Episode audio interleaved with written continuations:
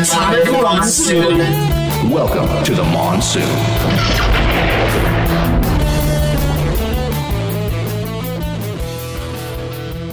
Wait, what's that over there? It's an atomic monsoon. Ah, run for your lives! Actually, don't listen to our show, please. Wait, don't listen to our show? No, please listen to our show, please, please do it. Oh, okay, okay, yes, good. Yeah, listen to our show. You, you're listening to it. You're already doing that. Just keep doing that. keep doing it over and Yeah. over and over again. Don't run for your lives. Stay inside. no, yeah, stay inside. It's too hot to run. Yeah. So hey, We're- Andy, how's it We're off to going? a great start. Uh, I'm doing great. How are you?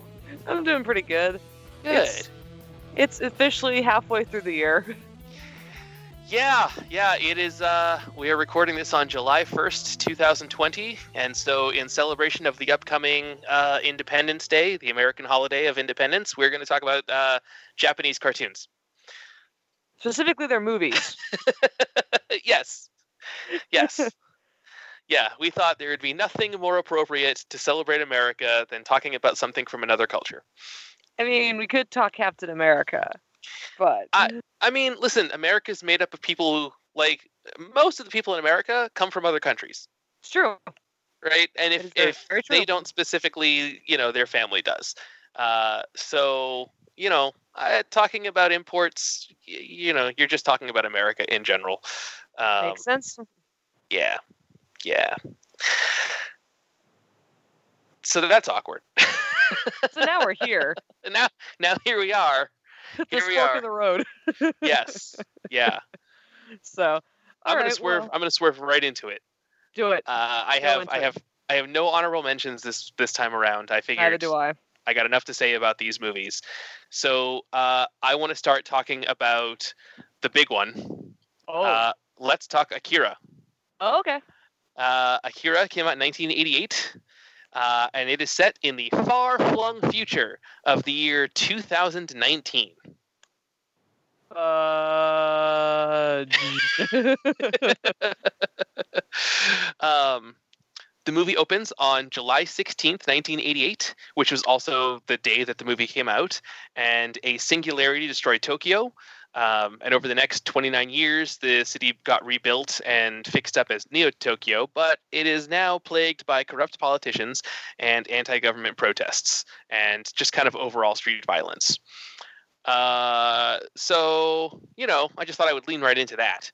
I'm, I'm just like slowly raising my hand as if I have a question, but I'm also bringing it down at the same time because I'm not going to say the obvious. uh-huh uh-huh yeah yeah so uh the other thing that's that's great about this movie is it takes place on you know while in Tokyo they're building an, uh, an Olympic stadium for the uh, 2020 Tokyo Olympic Games Which apparently Akira was actually supposed to be a part of that this year. Yeah well I mean you know this was a this yeah this year was supposed to be the 2020 Olympic uh, Games in Tokyo and then uh there's a pandemic so people people aren't traveling all over the world Yeah. because the super infectious disease is going around. Uh, there is no super infectious disease in Akira, however, um, or there is, but in a very different way. Okay. Um, so the movie kind of starts with a motorcycle gang, and we sort of learn some of the main characters, uh, mostly Kaneda and uh, Tetsuo. And um, during one of the protests that these guys are at, Tetsuo gets injured, and that awakens some latent psychic abilities in him. And while he's getting checked out by doctors, it's discovered that his psychic abilities are similar to those of Akira or Akira, to pronounce it more accurately, but less westerny. Um, and Akira was the the uh, the Esper they call him, person with Mhm. ESP abilities, um, who was responsible for the singularity that happened in 1988 that destroyed Tokyo. So there is a whole big conspiracy that Tetsuo is going to be the second coming of Akira. And there's a lot of people in the government who want to stop him because they don't want the city destroyed. And there's a lot of people who think that the second coming of Akira is, you know, the second coming and is going to be this wonderful, great thing that will set everyone free. And um, there's a lot of tension. Yeah. And so the whole rest of the movie is Kaneda um, and and you know their friends trying to uh, figure out how to help Tetsuo and rescue him and escape the government and everything. And it ends with the two of them having a big confrontation at the Tokyo Olympic Stadium, Mhm. and um, it leads to one of the best animated but grossest scenes in a movie I've ever seen oh, it is where. Yeah tetsuo's powers just go kind of crazy and um i don't know how to describe it I, I literally don't know how to describe the last scene in Akira. um uh, just nightmare fuel. yeah nightmare that's fuel fair. and stomach and stomach wrenching fuel. yeah um it's it's weird i will just say that it is it is a very weird movie Mhm. Um, but for a lot of people, this was the introduction to anime as a concept. Yeah. Um, I I didn't get all of the the box office information that I usually try to get from movies, um, but I did catch that this movie had 160,000 animation cells, um, which for the duration of the movie is a lot. That's a lot of freaking animation cells. Yeah, yeah. Um, it had a budget of 700 million yen, or roughly 5.5 million US dollars, um, which at the time was the most expensive anime film to date. Um, Wow. yeah, yeah. The previous, the previously highest uh, total for a budget was a Studio Ghibli film uh, at uh, 500 million yen. But then the next year, uh, Akira's budget was surpassed by another Studio Ghibli fil- film, uh, Kiki's Delivery Service, Yay! which cost 800 million yen to produce. So you know, it was in good company. Was- Um, was the one before it? The one before was Totoro, wasn't it? uh, there was another one before or between those two. Oh, okay. Um, I believe. I could I don't know my. I don't know I don't know my studio uh, Ghibli timeline quite as well as most Sure. people who Yeah. watch all their movies. Um, I do know a few that were you know that came out in the 80s and the 90s, and Right. I do know the couple that came out in the early 2000s. That's about as far as I got. sure right yeah yeah So- and and ghibli has so many movies that it's it's hard to keep them like keep straight which ones came out when yeah, unless you're like super into it yeah. um so, So, Anyway, Akira. yeah so akira um you know it's it's one of the definitive cyberpunk anime films um it's it's it's a classic man like it's it's one of those like if you're a film buff you know you kind of have to see uh, citizen not even kind of you have to see citizen kane and casablanca and like Yeah. prison of the requiring stuff like if you're an anime buff like you have to see akira there's no Yep. excuse so um Mhm. yeah yeah I, I like i'm just gonna assume most people that are listening to our are the kind of people who would have seen akira so Yeah. um yeah i've gotten to see it on the big screen even Oh wow. um, yeah, yeah. The film bar in downtown Phoenix did a showing. Um, I want to say like a year and a half ago, and uh, yeah, that was that was super fun, especially with all of that very pretty animation. Just getting to see that on a on a big movie screen was was pretty great. So, nice. Yeah, yeah. All right. Cool. What do you got? Well, since you men- since we mentioned Studio Ghibli, uh, Yeah. I'm gonna go ahead and get, do my first pick, Yeah. um, which is actually, oddly enough, Kiki's Delivery Service. Hey, Um, it's almost like I knew that that movie was on here when I found that trivia bit that connected the two movies. I put it there on purpose. no way. It's like no way. I have no words. Um, yeah, no. So, uh, Kiki's Delivery Service for uh, is one of the many Studio Ghibli films. hmm It follows little 13 year old Kiki who uh, is training to become a witch. Mhm. And one day hears that there's going to be a beautiful full moon and a clear sky and decides, I'm going to start my year long training in a different city right now. And she takes off from home, flies on her broom with her uh, little black cat Jiji. Um, and they fly to this town like on the on the bay, almost like San Francisco esque with like the hills and the trolleys and the and the clock tower and everything. Yeah. Yeah. Um, but not really San Francisco based off like the languages that are written on the signs. Um, Right. I mean, I'm sure it's still in Japan. So Who knows?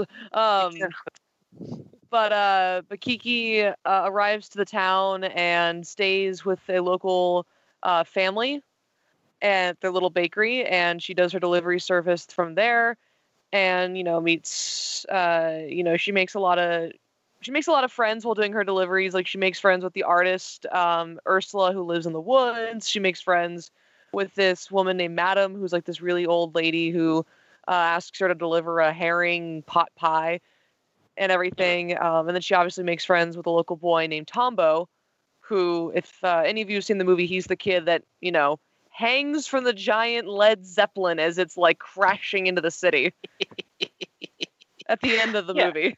yeah. yeah. Um, because they, they, they talk about it early on. That, hey, you know, you should check out the dirigible that's coming later on. And then here it comes, and then it crashes. Um, because of a huge windstorm and everything. So, um, but yeah, no, and I I have this all fresh in my brain because I actually literally just finished watching it like again before we had this episode recording. So oh wow. Okay. Yeah. Yeah. It's been a while since I've watched it. So yeah, no, it's it's been a hot minute for me too. Um, it's sadly not available anywhere, which sucks. mm, Uh, I know Disney Plus has talked about potentially streaming it. I know Netflix has talked about potentially streaming it. I think Hulu said the same thing, and I'm sitting here like, can just someone stream Studio Ghibli now, please? yeah. Yeah. It turns out international trademarks and copyrights and streaming rights are all very complicated. They are indeed. So yeah. but um, but yeah, no. So uh, what's interesting is with this movie is that this was actually my introduction into anime. Really. Yeah. Uh, I did a little asking around my family, and no one seems to remember, either because their memory is just going, or they just are completely blank, they were blanking the moment of the phone call. Um, but I asked them, I'm like, hey, does anyone know exactly how you guys got a copy of Kiki's delivery service? Like how that came to be in our possession? And they just all of them were like, I don't know. And I was like, oh, thanks, thanks, family, for the help. Um, but somehow we had a copy of it and i sat and i watched the movie a lot as a kid it, it's actually a part of like my lineup of movies Hmm. um, that i grew up with in the 90s that part of the reason why it wasn't on my 90s list because i knew we were doing this episode but Sure. Yeah. Yeah. but yeah That no i i positively love that film That and it came out in 1989. So that too yeah. um yeah and i positively loved the film uh i mean i even watching it again now i very much relate and understand kiki's dilemma of you know having like witch's block or writer's block or you know being having a creative block in your mind and Mhm. uh trying to find your way in the world and trying to you know do all of that because she's doing it at a younger age i'm doing it in my 20s um, Right. and I also have finally figured out that Jiji is my spirit animal, just because the amount of sass that cat comes with is amazing. Fair enough. Fair enough. So, yep. Yeah. Uh, yeah, yeah. All right. Well, yeah, Kiki's a good choice. Uh, Mhm. Yeah. yeah, like I said, it's been it's been long enough since I've seen it that I don't remember a lot of it. I just remember that I enjoyed it. So Yeah. Um, yeah. Yeah. I definitely recommend that as well. highly recommend it. Mhm. Uh, okay, let's go forward a couple of years to 1991 with Ranma One Half, Big Trouble, and Nekon Lon China. Those were words. Those are words. So Ranma One Half we talked about during our uh, favorite anime series episode several We weeks did. ago. Um, but for those of you who who didn't hear that because this is your first episode, in which case welcome. Um, oh, by the way, if this is your first episode, our awesome intro music was done by the Def M Records All Stars, and you can find them and other bands like them at defmrecords.com. um, there you go. yeah, I knew we were forgetting something at the beginning of the show. Um, so yeah, Ranma One Half uh, is the series about a 16 year old boy named Ranma who goes with his father on a training mission to China. And while they're there, they fall in cursed hot springs that turn them into the form of whatever drowned in that spring. Mhm. So uh, Ranma falls in to the Spring of Drowned Girl, uh, where it- it's a tragic story about a, a young girl who drowned there. And now anyone who falls in that spring takes the form of that girl whenever they are splashed with cold water. Uh, and warm water will turn them back. Mhm. Uh, Ranma's father falls in the curse of John, or the spring of, of the cursed spring of John Panda, so he turns into a panda. Um, and there's other characters that turn into a whole bunch of other things as the series goes on. um, Ranma One Half, Big Trouble in Nekon Lan China came out in '91. It came out uh, between episodes 100 and 101 of the ongoing series, so that's presumably where it would take place. Um, and I'm going to say a lot of Japanese names in here uh, because all of the characters have Japanese names. Sorry. You're fine. Go ahead. Um, yeah, so so this movie was originally released as a double feature with the sixth Urusei Yatsura movie, Always My Darling. Um, uh, which is a manga series also created by Rumiko Takahashi who Mhm. did Ranma One Half and Inuyasha and you know um, Maison Ikkoku and several others. Um, yeah, which I didn't know until I was actually looking up trivia stuff for Oh. this episode. So that was kind of neat to find out that like, oh, you get a double dose of Rumiko Takahashi movies, um, which is cool. But uh, yeah, basically the movie the movie opens um, with a sequence that involves uh, basically every character that's appeared in Ranma in a giant chase scene, um, Okay. which is you know kind of a fun like well if you even if your character isn't part of the main plot, your favorite character isn't part of the main plot of this year this movie, like they at least appear, which is you know I think that's neat. yeah. Um, a, a and then we're introduced to a young Chinese girl named Lychee who uh, rides an elephant to um, uh, Furinkan, where where the story takes place, and uh, she demands that Happosai, who is um, the founder of the Anything Goes School of Martial Arts, where Ranma and his fiancee Akane uh, train, Mhm. um, she shows up with the scroll demanding that uh, Happosai gives her her childhood back, which goes into their long, weird backstory. Um, Okay. During the kind of scuffle and fight that ends up, Akane, Ranma's fiance, ends up holding this scroll. And then out of nowhere, a sky ship, like an airship, shows up. And the seven lucky gods martial artists appear, and they see that Akane is holding the scroll, um, which Lychee was holding because she was waiting for her prince to come and take her away and, and marry her, and they could live happily ever after. But Oop. Akane's got the scroll, and so the seven lucky gods see that it's in her possession, so they kidnap her so that they can marry the prince Kirin. Okay. Mhm. And then the entire rest of the movie is basically the the main cast of Ranma trying to figure out how to get to China and rescue Akane from the seven lucky gods martial artists. Um, and hijinks ensue because Ranma is ridiculous.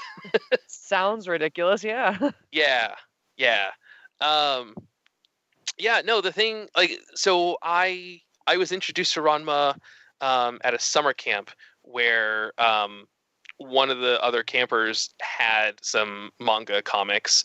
Um, Like manga comic sounds redundant, but it was actually manga in the form of American style comics. oh. Uh, yeah, and Ranma One Half was one of them, and he explained the premise of the series, and I was like, that sounds awesome. Um, and a couple years later, uh, when we moved to Phoenix, actually, one of the Hollywood video stores happened to have a bunch of the Ranma uh, VHS tapes. So we were like, like my brother, I, I was telling my brother, like, oh, this is that thing I was talking about where you know the guy turns into a girl when he splashes water, and he's like, oh, I, that sounds funny. And I was like, yeah, we should rent some of these. So we rented like Volume Two and the movie because those were we didn't know like Oh. volume one volume one wasn't there and we didn't know where the movie took place. So uh yeah we rented volume two and the movie. And so the movie was kind of my introduction to ranma and it was insane. That's amazing. yeah. Yeah. That's awesome. Um, i do not recommend it as an introduction for anybody for literally anybody else. Don't make the same mistake that i made. But if you have watched some Ranma, uh, which is totally like that series is just streaming on Hulu, so you can just go watch it. Um, the movie I don't think is streaming anywhere, but they did like a couple years ago put out a, a nice Blu-ray set that has all three movies and all of the uh, straight to video OVAs. Mhm. So um, it's pretty easy to get a hold of right now. yeah. So, but yeah, Oh. Ranma One Half, Big Trouble in Nekonlan, China. It was the first of the three Ranma feature movies. Uh, Nice. Check it out. It's fun. You'll laugh. Awesome. Yeah. Cool. Well, I'm gonna stick with the uh, the same animator, but I'm going to a different series. Okay. Uh, I am going to uh, one of the four Inuyasha movies. Um, yes, uh, I am doing. So this is the third Inuyasha movie, and it is Inuyasha and the Sword of an Honorable uh, Leader. okay. I believe that's correct. Uh, honorable ruler. Sorry, um, I had it written down here. And so this is this came out in 2003. So I've kind of made a big jump here. That's okay. But all of my other films take place in the 2000s or later. So You know, Um, it's from 2004, so we're apparently just going in order. alrighty then, that works. um, so uh, Inuyasha and the Sword of the Honorable Ruler. So this takes place. I can't tell you where in the series. I will be completely honest with you, but it Sure. definitely takes place. I think later on. Um, like I mean, maybe One of the nice things about most anime movies is that it's not really important where they happen. Like, yeah, as long as you're mostly kind of familiar with the series, you can just watch the movie and you're fine. yeah, yeah, totally. Um, so the Sword of the Honorable Ruler. It starts out with. Uh, it actually goes back into the past, uh, and we see uh, Sesshomaru and Inuyasha. uh, Sesshomaru himself, and then Sesshomaru and Inuyasha's father. Okay. and they're having this conversation um, and they're talking about the fact that Sesshomaru is going to get the te- the Tenseiga, which is the uh, if any of you've seen the show, the Tenseiga is this sword that Sesshomaru gets that all it can really do is save people from dying. Okay. It's a sort of healing. It can't really kill anyone, and Sesshomaru thinks it's useless. So, um, and he's and his father makes the comment, "Have you someone to protect?" Uh, because that's the only reason why you're not getting the Tetsusaiga, which is Inuyasha's sword that he gets later. Uh, he gets in the series, um, which can kill people. So, um, so after they have that conversation, uh, their father takes off and ends up flying to this village where uh, he kind of not really village like this like this temple, and he kind of just slaughters everyone um, as he's trying to get to his wife or Inuyasha's mother um, as she's giving birth to Inuyasha. And um, the main villain of the of the movie is actually standing over her and uh, kills her with the sword, but the ba- but the baby is stillborn. Um, not in the sense of like stillborn, not living, Right. but But like continues to be born. yes. Yes. Um, and Inuyasha's father shows up. Uh, he fights the um, he fights the guy, and I'm trying to find his name here. I'm sorry, this is uh, kind of driving me crazy that I can't find the name of the villain here. Um, um, but he fights him, saves uh, saves Inuyasha and his mother. Um, gives them the cloak of the fire rat, which is pretty much the red outfit that Inuyasha wears for the whole series. Mm. And they run off, and Inuyasha's father's father's father dies. Um, Mm. Oh, so it's Takemaru. That's the name of the guy that he fought. Okay.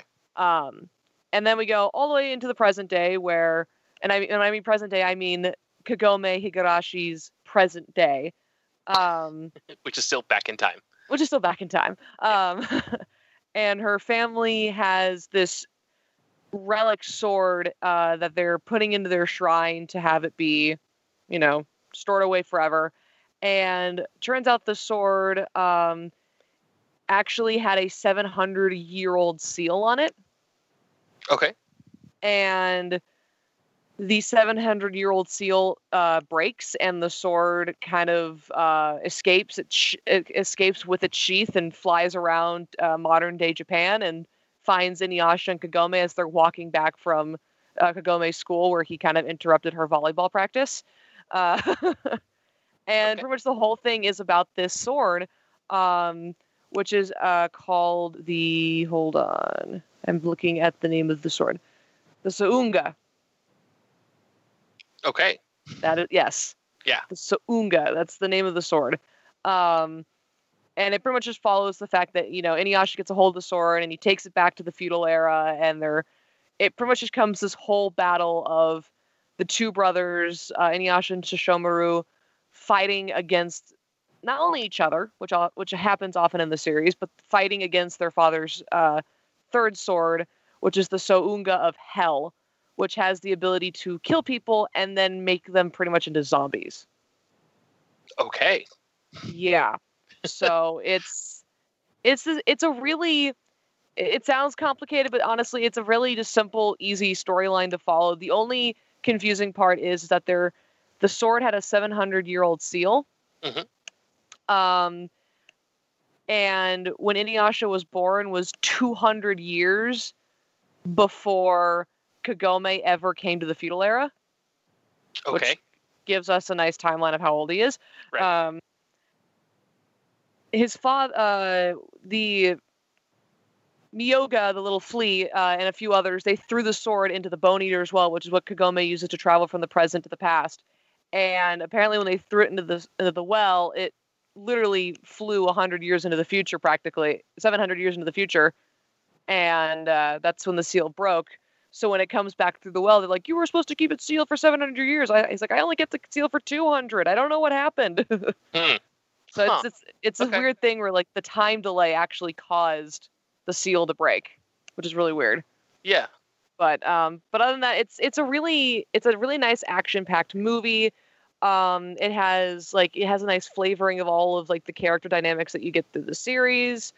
Um, and a lot of people that I've talked to who have watched Inuyasha and have seen any of the four movies, a lot of them actually like the second one more.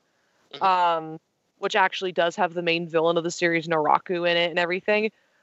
But I actually like this one a little bit more. And it's actually the only, and it's out of the four, it's the only one I have a physical DVD copy of. Hmm. So, Okay. um, but yeah, no, I found it, I think one day on YouTube before YouTube started charging people to watch movies. Right. So yeah, someone had pirated a copy on you onto YouTube.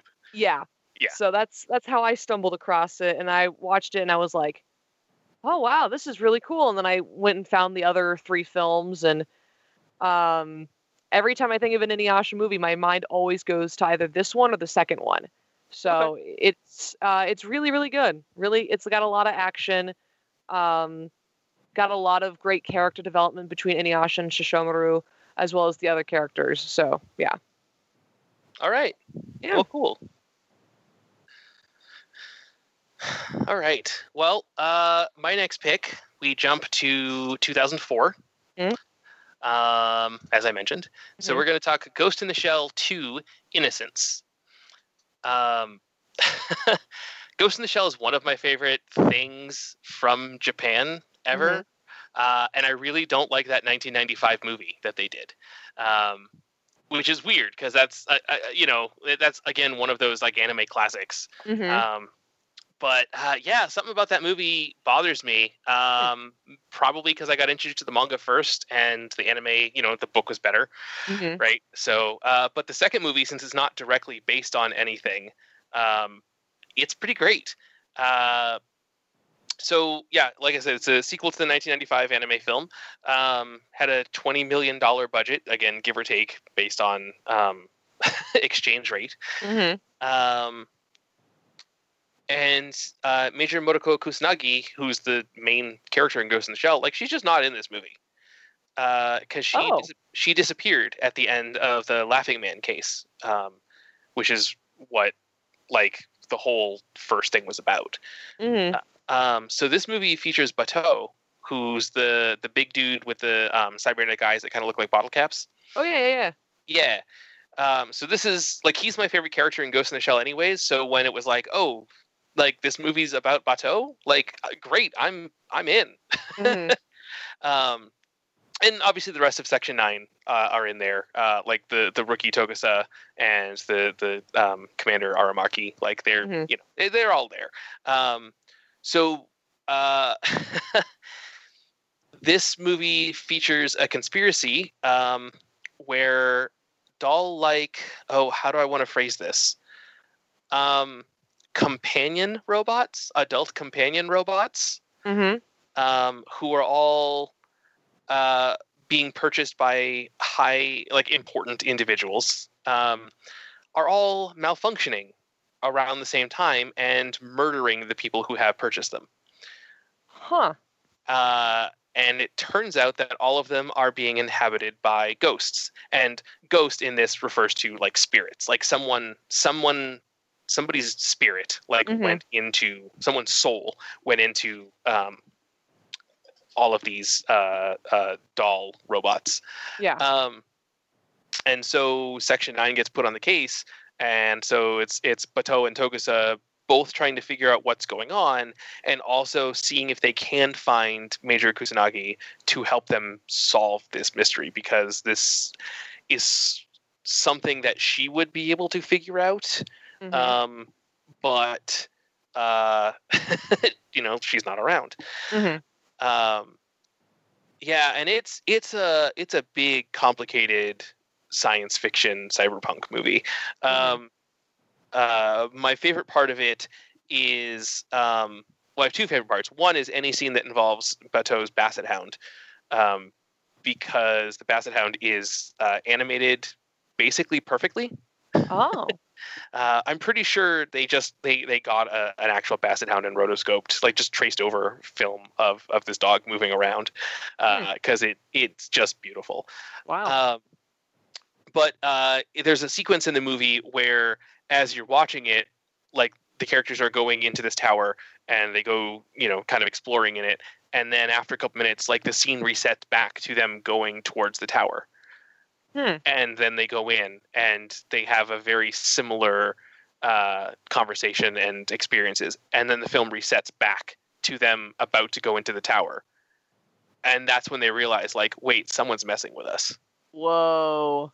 yeah yeah and the first that i saw it I actually saw this movie and i got to see this movie in theaters it got released for like a week and a half hmm um, uh, but a buddy of mine was like, "Hey, you like Ghost in the Shell, right?" And I was like, "Yeah."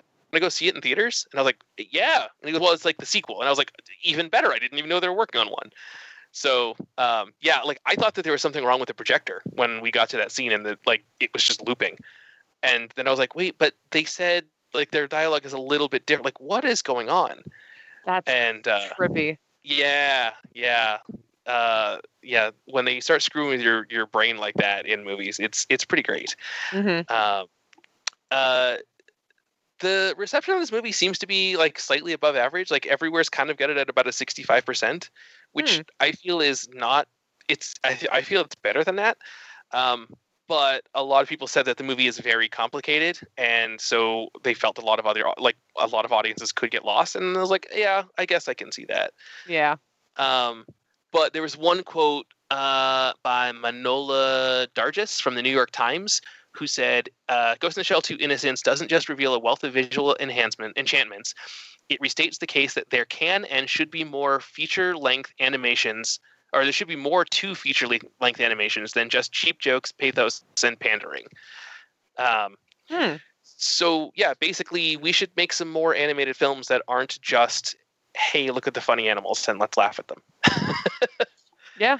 And uh, it was it was really nice to see like a, a pretty big film critic from a pretty big newspaper um, acknowledge that like yeah, this movie's great, and it's a good reminder that we can do more with animation as a as a medium than we're doing.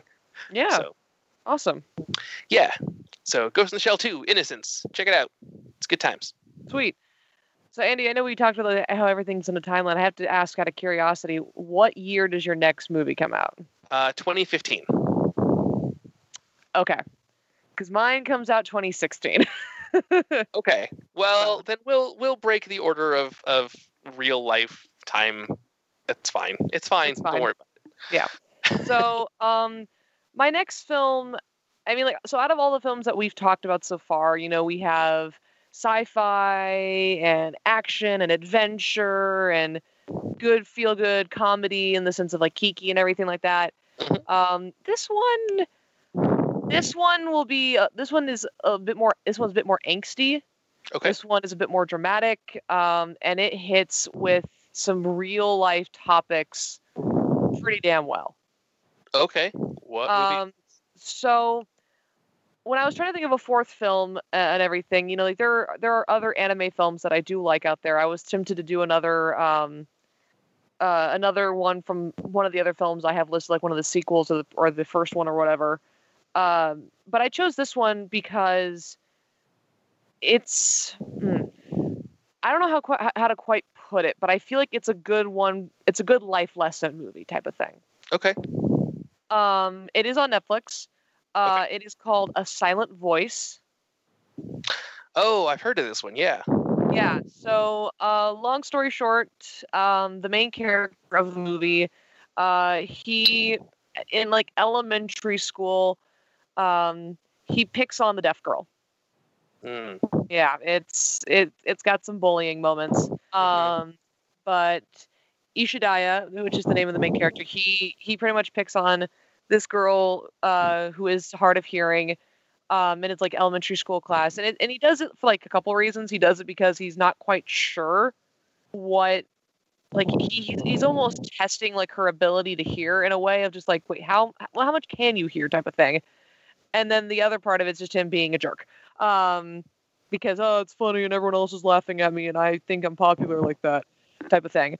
Um however one day the bullying goes a little too far and it actually ends up hurting her because they end up actually ripping out her her implants Mm. and he and the entire class, the entire class and the entire school turns against him. hmm All of them rat him out, saying he's the one responsible when there are probably seven or eight other people also responsible for it. And it is actually a little hard to watch this kid just suddenly go from being like, wait, I thought it was funny to do all these things. I don't understand why suddenly everyone hates me type of thing. Mhm. Um, and it goes to the future where now he's in high school, um, and he uh, he's still kind of an outcast. People still don't talk to him. People people treat him like you know they still treat him like the bad kid that he was in elementary school, which is really really sad. Um, uh, but apparently he ends up discovering that the the girl, the deaf girl, uh, Shoko, actually uh, still lives nearby and he goes to meet her and he apologizes to her and what's great is he actually apologizes to her in sign language Oh, nice. during the years after she left uh, he spent learning sign language so he could Mm. apologize to her Hmm. which is crazy and amazing at the same time um, and you know from there it just goes on how they try to build like a friendship together Mhm. um, and how he's trying to get over the fact that people still see him as that kid from way back when and not see him for what he's doing now. Sure. Yeah. And it's just it's a really it, it's a deep cut. Like it hits hard in many places. Like it's got um, obviously it's got it goes into stuff about disabilities with the with the hard with of hard of hearing. Um, it goes into bullying. It goes into um, what else does it go into? Uh, depression, suicide. Like it goes into a lot of really deep stuff.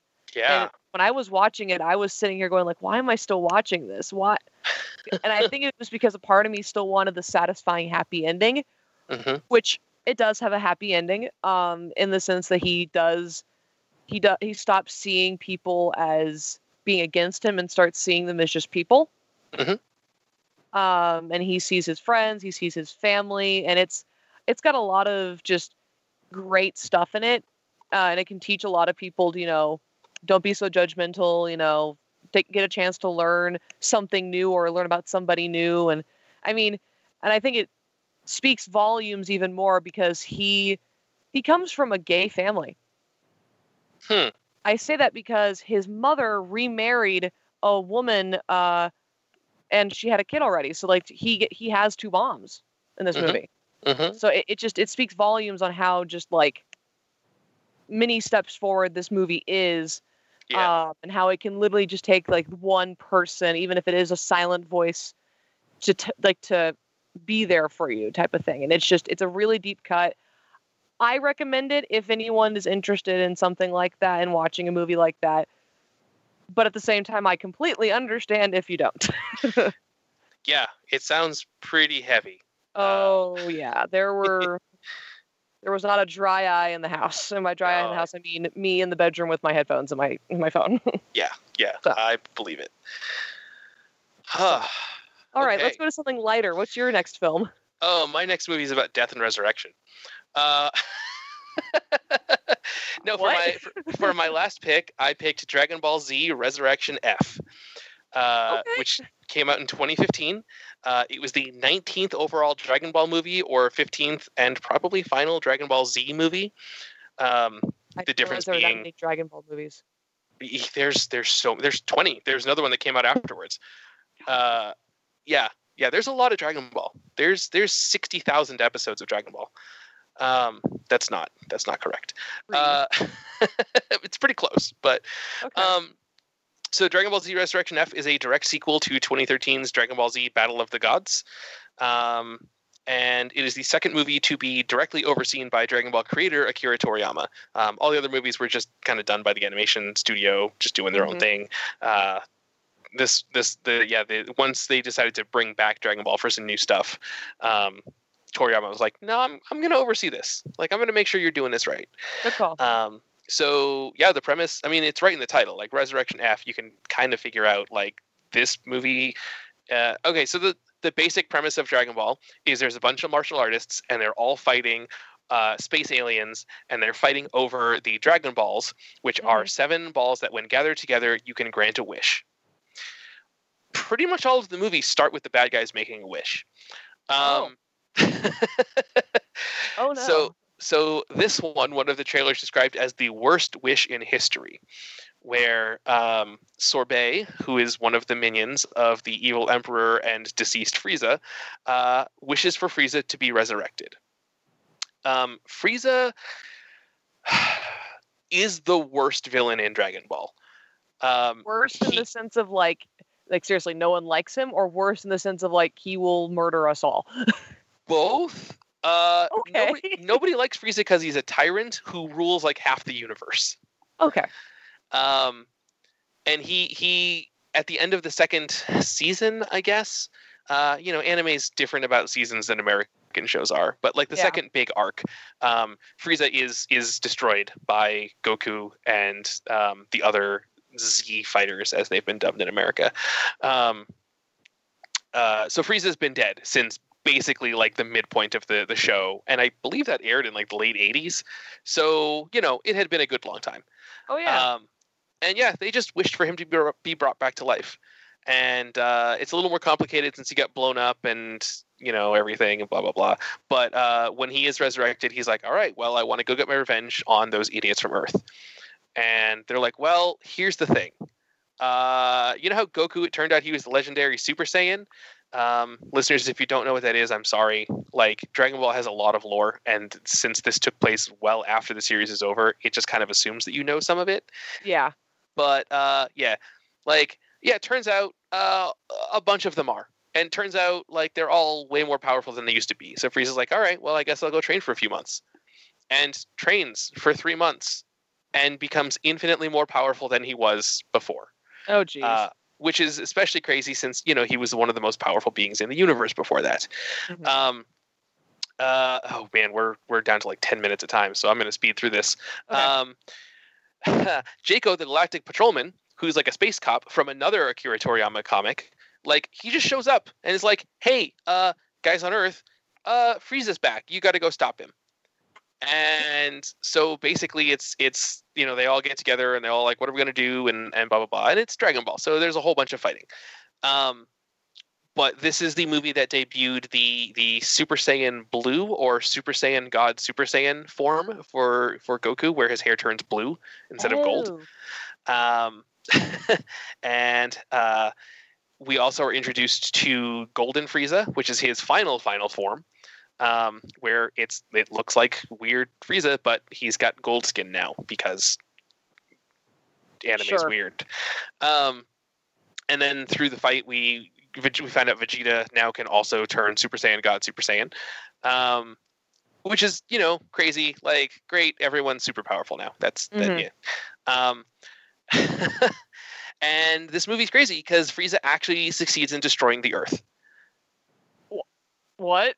Yep, that happens. And then the gods hit the reset button so that the heroes have three minutes. They go back in time three minutes to undo that, and uh, they they end up defeating Frieza, and he ends up with being stuck in hell. Um, at the end of the movie, you do, I guess. like you do, yeah, yeah. Um, couple interesting things about this movie. Uh, one, this is the first Japanese film ever to be screened in IMAX 3D. wow. Yeah. Um, this movie was also turned into the second story arc of the ongoing anime series Dragon Ball Super. Mhm. Um, like they just expanded upon it and and gave it more details. I haven't watched that because I've already seen the movie, and I don't I don't feel like I need to watch more Dragon Ball than I have. Um, but I was reading the Dragon Ball Super manga, and when you get to this point, it literally just says, "Yeah, just go watch the movie." Breaks the fourth wall. Yeah, like there's a there's a caption box that shows Goku and Frieza fighting, and it's just like, you know what? If you want to know what happens here, just go watch the movie. Uh, we're not going to redraw all of this. It's that's stupid. Um, so that was pretty great. My other favorite thing about this movie is there's a scene where Goku gets shot with a bullet and almost dies. So to anyone who thinks that Goku could beat Superman, you're wrong because an in-canon Dragon Ball story shows him almost getting killed by a bullet. And Superman gets hit with bullets all the time, and he doesn't get a scar. Superman got shot in the eyeball with a bullet and it bounced off. So suck it, Superman wins. And that's all I have to say about Dragon Ball Z Resurrection F. all right. Well, for the uh, for the final film, Yes. um, so for which we have out- like five minutes. So I will move as quickly as I can. Um, Yeah. So this is so this one came out in 2017. Uh, this is the second fairy tail uh, feature film. okay. Um, I actually remember it coming out to theaters because I desperately wanted to go see it in theaters and then did not get back from my trip in time to do it. Which made me Uh, very sad. Um, but uh, the movie pretty much follows the you know the team from Fairy Tail, the main characters and everything like that. Natsu, Lucy, Gray, Erza, Happy, Wendy, Carla, all those guys. Um, and pretty much what happens is uh, there is another country like this like this island with really beautiful crystals and gems that at night almost like glow like a rainbow color in the moonlight like it's a really pretty island but um uh this former wizard from magnol from uh fiore which is the country that or ishgar or whatever um which is the main country where fairy tail's located. Uh he and this late like this lady of like i don't want to say power but like she she's an important person in this country. Um they pretty much break into a security vault Okay. and they steal this staff called the dragon cry and that's where it's the name of the movie fairy tail dragon cry Hmm. um and the staff actually has consumed the magical power and essence of dragons for years and years and years until obviously dragons disappeared uh, 400 years ago Mhm. but uh, they steal the staff and they're t- and they take it back to their home and the king of uh, of of Fiore um, or asks the fairy tail crew like hey can you guys go to this uh, to this place and get the dragon cry back uh, because it's a very very powerful weapon and if they if these people unle- unleash it they could end up destroying their entire island Hmm. so they go to go get the staff back um, and it pretty much just follows them you know going undercover and trying to you know sneak into the vault and get the staff and like there's this whole thing of um you know after they try to sneak in they end up being captured uh and it's it's a really like fairy tail only has two movies. It has this one and it has the phoenix priestess which is the first one um which the phoenix priestess one actually takes place and i know this because i've watched fairy tail way too much um takes place just after the grand magic games arc which is like the big arc of um of fairy tail Mhm. where the animation style actually changed and they took like a couple year break um so it takes place between there and well not it doesn't take place between that timeline it takes place after that arc sure. that wasn't finished until a couple years later. It. Um, but that I mean, like that one's really really good, and I really do enjoy that one. But the Dragon Cry, there's just something like the animation style is gorgeous. It like it's so beautiful, and plus everyone is like at their at their highest when it comes to their power. And like there's uh, several moments of where ships are pretty much confirmed in a weird way, but not actually confirmed. Um, it's got a lot of great action. It's got a lot of great fighting. Um, and it's, it's just it's it, it flows so nicely and so well and it it's a nice preparation for the final arc of fairy tail to come of the fact that Hmm. it's like this is kind of like our last hurrah before you get the final episodes. Either that or it takes place after the final arc and before the 100 year quest. Okay. so either way um i i thoroughly enjoy the movie. I have watched it several times now. I endorse it. I would say people go watch it. Um however out of all the films i listed only two are on netflix.